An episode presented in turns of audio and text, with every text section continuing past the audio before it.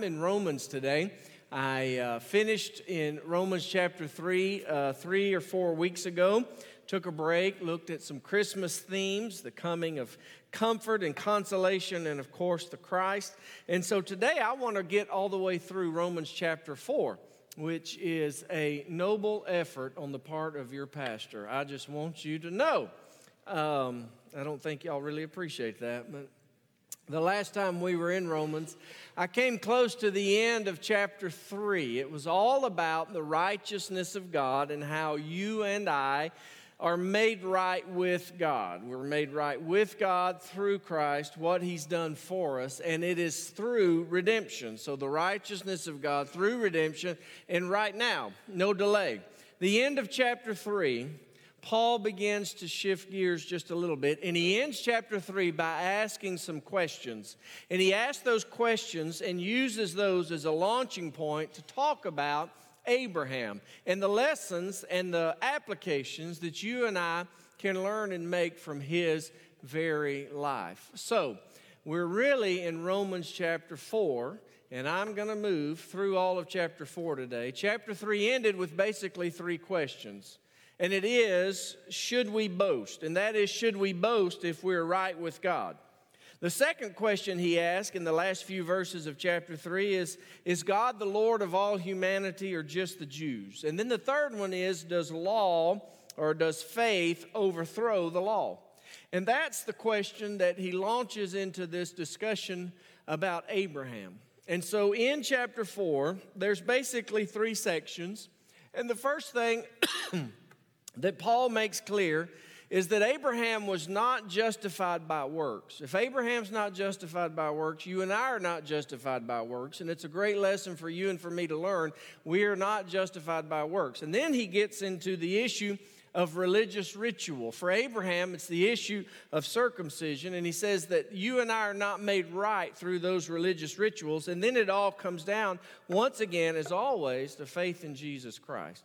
So, if you have your Bibles, I invite you to go with me to Romans chapter 4, begin in verse 1.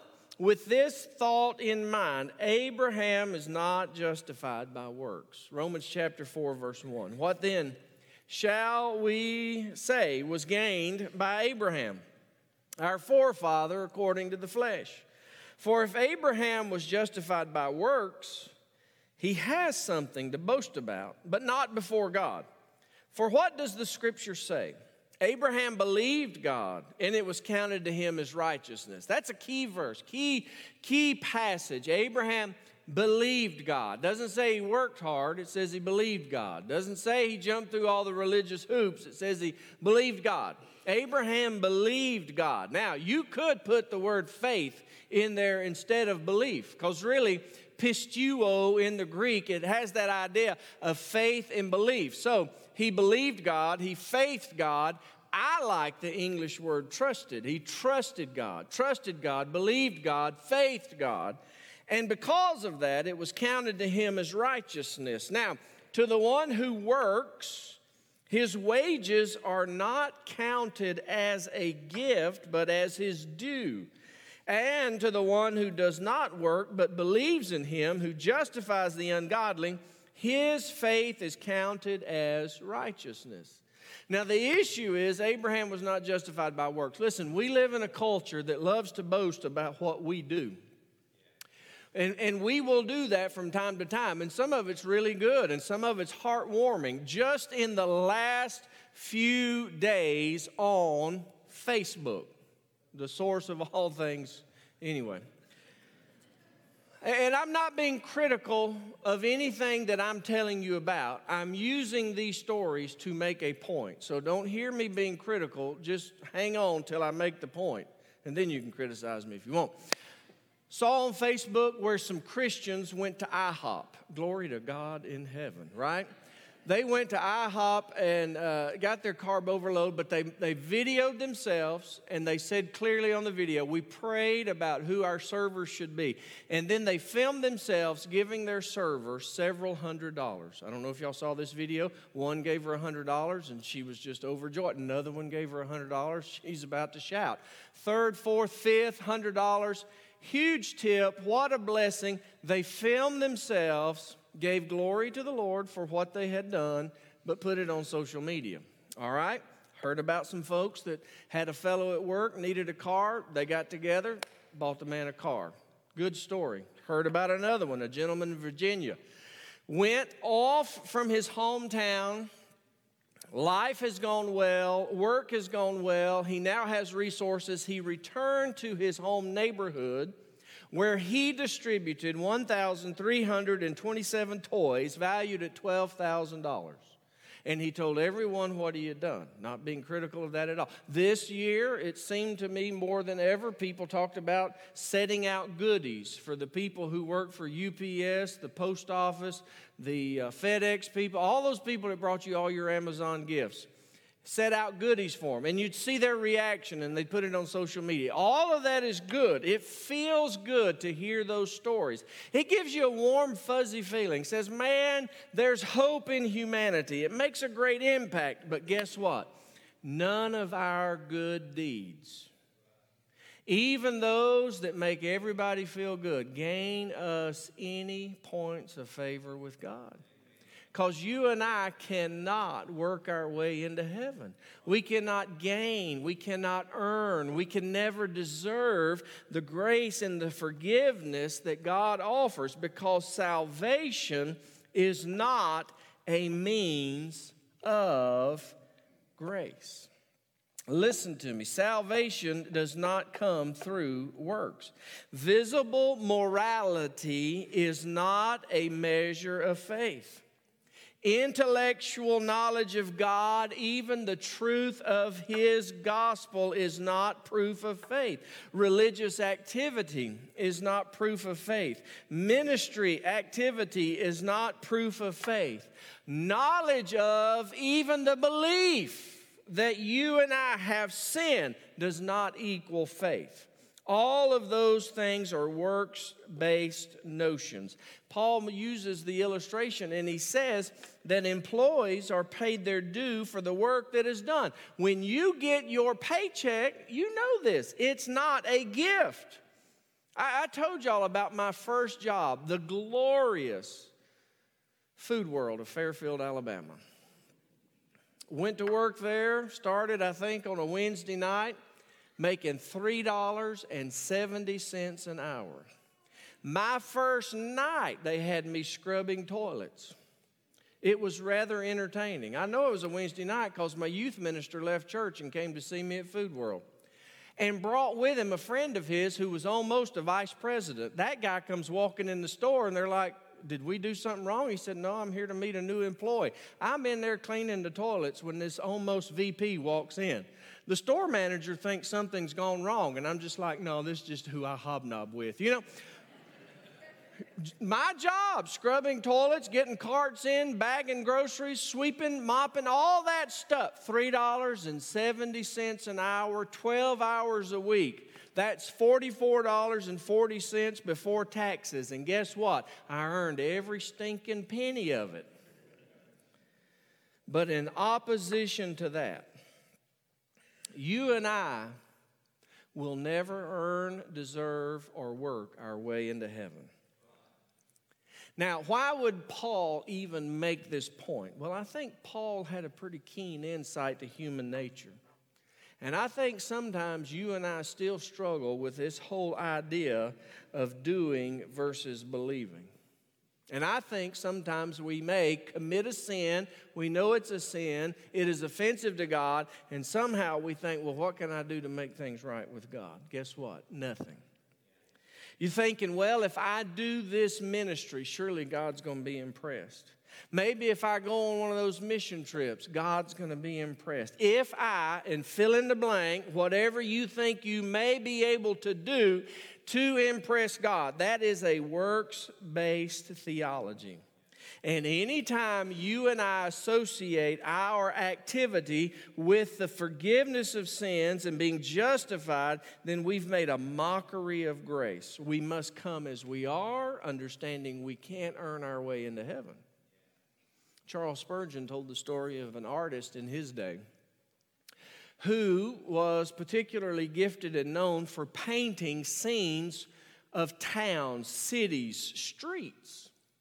And Spurgeon said the time came for him to paint his street where he lived, where he walked every single day. And that street had on it, in that day and age, a street sweeper. And that street sweeper was at that street every day sweeping. He was always disheveled. His hair was messed up. His clothes were ragged and dirty. His hands were dirty. He's covered in sweat. But anytime somebody was on that street, they saw that street sweeper. And the artist said, in order for this picture, this portrait to be authentic, I need to put that street sweeper in that scene. And he interviewed that person and he said, Look, I'm painting this picture of this street. You're such a part of this community. I need to paint you into, I'd like you to be here on this day, this time, so that I can paint you. And the street sweeper said, Okay. And when the time came, he showed up. He had taken a bath. He'd washed his hair, he'd combed his hair, he had on new clean clothes. Nobody recognized him. And Spurgeon used that to make the point listen, if you and I are ever going to come to the Lord, we've got to come as we are. We can't clean ourselves up to impress God. So Abraham was not justified by his works. But not only that, he wasn't justified by circumcision, this religious ritual. I, I, want you to look with me at verses 9 through 12, and then we'll look at 13 through 16. The Bible says at verse 9, is this blessing then only for the circumcised? That is, those who were Jews who had gone through that religious ritual, or also for the uncircumcised? That's, uh, that's the non Jews. For we say that faith was counted to Abraham as righteousness. Remember that? We just read that quote from Genesis. He believed God. It was counted to him, credited to him as righteousness. Look at verse 10. How then was it counted to him? Was it before or after he had been circumcised? Was that before or after the religious ritual? It was not after, but before. He received the sign, verse 11, of circumcision as a seal of the righteousness that he had by faith while he was still uncircumcised. The purpose was to make him the father of all who believe without being circumcised, so that righteousness would be counted to them as well. And to make him the father of the circumcised who are not merely circumcised, but who also walk in the footsteps of the faith that our father Abraham had before he went through the religious ritual it's a debate about religion, it's a debate about ritual. Was Abraham's circumcision the means of blessing and righteousness? Here's the short answer no. His righteousness was counted to him, was credited to him, was put in his account, if you will, before he went through the ritual of circumcision, before the religious ritual.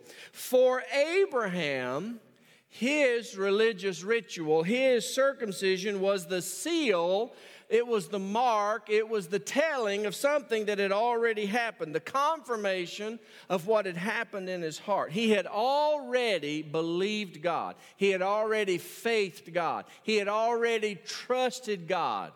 All of that didn't happen as a result of that ritual. Look with me at verse 13. For the promise to Abraham and his offspring that he would be heir of the world did not come through the law, but through the righteousness of faith. For if it is the adherents of the law who are to be the heirs, faith is null and the promise is void. For the law brings wrath. But where there is no law, there's no transgression. That is why it depends on faith, in order that the promise may rest on grace and be guaranteed to all his offspring, not only to the adherent of the law, but also to the one who shares the faith of Abraham, who is the father of us all. Wordy passage, but here's what it's saying there's some things you need to remember in your faith journey, your walk with Jesus. For some, your religious experience, your relationship with God. There are some things you need to remember. And it relates to the law and grace, law and faith. There are some folks who simply think they prefer the law. Now, friend, I want to tell you, we ought never prefer the law because there's no way we'll ever keep all the law. At least 613 laws in the Old Testament that governed, that oversaw, that spoke to every single aspect of our lives. And the law was always meant to point us to the need for a Savior. But there's always that one or two who says, Man, I can do it if everybody was like me. I tell you what, look at me, let me be your example. But let me tell you what, you can't keep the law perfectly. I can illustrate this by reminding you of speeding laws. Not that I've ever sped or that I would confess to it on a Sunday morning in church. But I'm willing to bet every single one of you have broken the speed limit. You say, Well, I don't drive fast. Have you ever gone a half a mile over? Yeah, you have. And guess what that makes you? A lawbreaker. That is the way it is with the Old Testament law. Man, you break one, you're guilty of all. And if you and I go half a mile over, whether we're caught or not, we're guilty of breaking that speed law. So if you and I miss out on faith, and seek to live by law, there are some things you need to remember.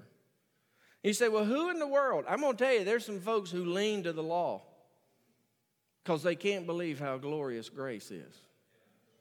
We got some legalists that walk around from time to time. Listen, if, if you choose the law over faith, if you choose law over grace, you're forsaking faith. You simply can't have it both ways. You can't appreciate and live by grace and by law at the same time. You've got to choose. It's an impossibility to rely upon the law and faith, the law and grace at the same time. If you choose law over faith, law over grace, then you deem unworthy the promises of God. Because if we say we choose law, then you've downplayed what God said He'll do for you. And when you do that, you're treating God like anyone that's ever let you down before. You know, there's some folks that you just know you can't trust. Don't look, don't point. Don't do that. But there's some folks, you hear the name, you think, no, they let me down one time back in 1974. I can't trust them. I can't. Re-. And listen, when we insist on the law, we're really saying we can't trust God. Grace is too great. It's too glorious. We can't believe that. There's no way He'll forgive me. There's no way by simply trusting, faithing, believing that I'll be made right with God. If you choose law, you downplay and deem unworthy the promises of God. The third thing you do is if you choose law over grace, law over faith, you awaken wrath. Why? Because the law brings wrath. That's the nature of law. If you've got law, if you've got rules, then when someone breaks the rules, breaks the law, you expect the law will be followed, exercised, and applied. Uh, not only has there been heartwarming news of late, there's been horrible news of late. We, we have read about murders, kidnappings, cyber attacks, burglaries, Ponzi schemes. Whenever we hear somebody did something, what do we say? Well, I hope they catch him. And not just to catch him, but to put him under the jail. We want all the law to come down on those who break the law. You translate that into spiritual terms, and if you choose law over grace, law over faith, then you're saying, if I break it, I bring down the wrath of God. See, the issue for us is always faith. Verse 13 says, For the promise to Abraham and his offspring that he would be heir of the world did not come, did not come, was not the result of, did not come through the law, but through the righteousness of faith. This is that believing versus the doing. And I think we all could struggle sometimes with the believing and the doing. Have you ever asked somebody to do something for you, whatever it is, and in the back of your mind you wonder, I wonder if they're going to do it? I wonder if they're going to do it right. I wonder if they're going to do it my way. Y'all ever think that way? Can I just be transparent? I do that far too often. The people that live with me will tell you I do that. I'll give you one example. I'm the best loader of the dishwasher in my family. That's just true. Y'all look at me. I'm the guy.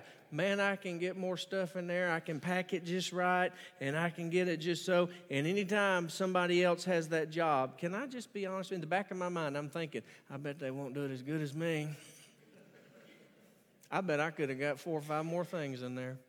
I hope they push the right button. I hope they don't, they don't miss that extra hot wash and that extra long dry. Because I, I do it right. I'm not sure they will. You know what? Sometimes I think we have that attitude towards God.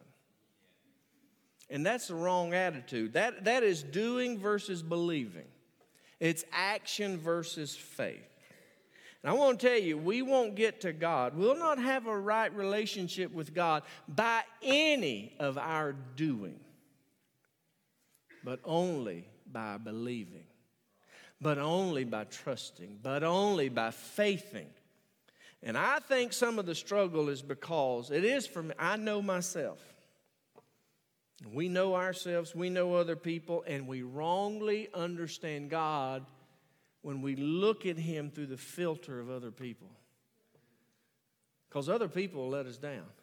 And guess what? This pastor going to let you down.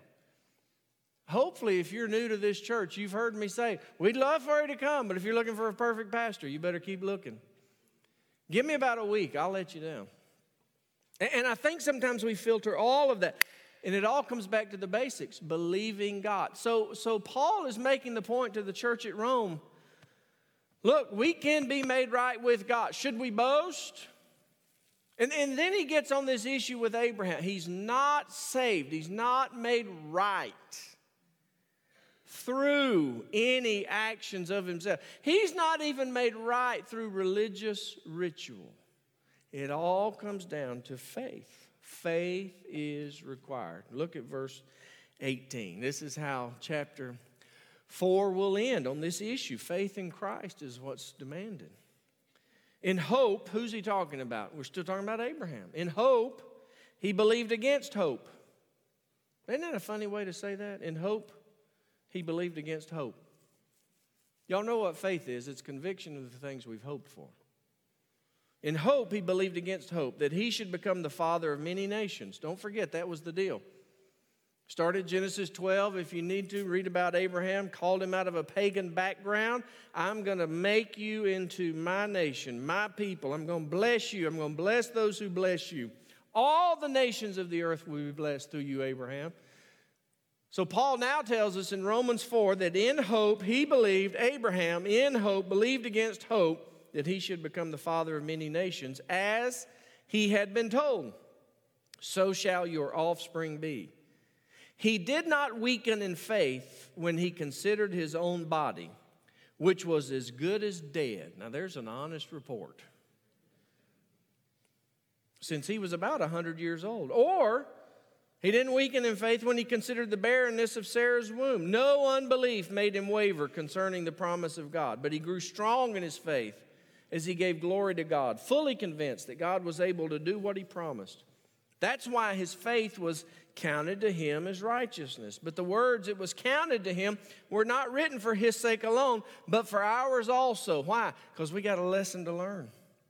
It will be counted to us who believe in him, who faith in him, who trust in him, who raised from the dead Jesus our Lord, who was delivered up for our trespasses and raised for our justification. That is a wonderful passage of Scripture that I will not do justice to in the next 10 minutes. But, friend, I want to tell you there's a whole lot of good in those verses. Because it says in verse 18, in hope he believed against hope. That means Abraham didn't have a whole lot to hope in. Who was he? Who is he looking to? He's looking to himself. The Bible says he didn't weaken in faith when he considered his own body. That word considered means to fully understand, to perceive clearly. Abraham knew himself. He knew he was 99 years old. He knew he couldn't run as far as he used to, lift as much as he used to. He knew when he got up, his back hurt more than he used to. He knew he couldn't read stuff as clearly as he used to. Why? Because he's 99 years old, and God said, You're going to be a dad. And his nursery decorating days were long past. But he believed God, and it wasn't just he fully knew him. He looked over at his partner, and there's Sarah, barren barren, no children. They'd prayed for, wanted, but never had she given birth. And God said, You, old man, and your barren wife, you're going to have a child. And he didn't waver concerning the promise of God. In fact, the Bible says he grew strong in his faith and gave glory to God. Why? Because he was convinced God could do what he said he would do. That is the essence of faith. Abraham had already learned what a mess he made of his life. If, if you remember the story, God said you're going to have a child, 99, barren. Sarah has the bright idea hey, there's Hagar, my maid. Sounds awfully strange to us, culturally acceptable then. Abraham says, okay, a child is born, but guess what? that made Thanksgiving and Christmas terribly awkward. Why? That's not the child of the promise. That's not the child God said He would provide. So when you and I step in and mess up life, even when it seems to make sense, even then it's quicker than God's moving, even when it seems to just make good sense to us, that's not faith. And so the Bible says that Abraham chose to believe the promise of God. In fact, we read he was fully convinced that God was able to do what he promised. How appropriate after he had messed things up. How appropriate when he realized he really couldn't fix the problem. How appropriate when he found out God can do things better than we can. And that's where we all need to get. We all need to get to the place where we're convinced God performs what he promises. We all need to get to the place where we no longer doubt God's promise, His ability, His timing, His methods. If we're ever going to get right with God, it's going to require faith. Faith that God still loves us even when we've blown it. Faith in God when it does not make sense to us. Faith that God will do the unthinkable, the undeserved, the unexpected, in unexplained ways. Faith is when you don't have a plan B. How often do we make a plan B? I bet you had one for Christmas, didn't you? Now, this is what we're going to do. But now, if you know, if they act this way, we'll do this. Well, now, this is what we're going to do, but if they don't show up, we'll do this. Well, we do it every day with all sorts of life things. If this doesn't work out, here's plan B. I'm telling you, faith in God, there is no plan B. And if you and I are ever going to be biblical, born again, Bible believing children of God, we must operate, live by, and die by faith. It is faith, faith, faith. Heard the story of the old lady who was hungry. She loved God. She prayed for food. Praying, praying, praying for food. Her landlord was a pagan and knew she was praying for food. And the landlord said, I know what I'll do. He went out and bought a bunch of groceries, set them outside her door. She opened the door and started praising God. He heard her praising God and said, See, you're all alike. I bought those foods. She said, I prayed to God. I don't care if he used the devil to bring them. I got my food. We got to have faith. Faith is a firm conviction and then a surrender to that conviction and then conduct consistent with that surrender and that conviction. That's what faith is. Have y'all ever gotten on a crowded elevator where you just thought this probably ain't the smartest thing in the world to do, but they kind of back up? We make room for you. Y'all ever been there? And what do you do? No, okay. You know you're living by faith? You're living by faith that whoever designed that elevator, I don't know about y'all, I'm looking on the wall. What's the weight limit? I'm sucking in my, yeah, it'll be great.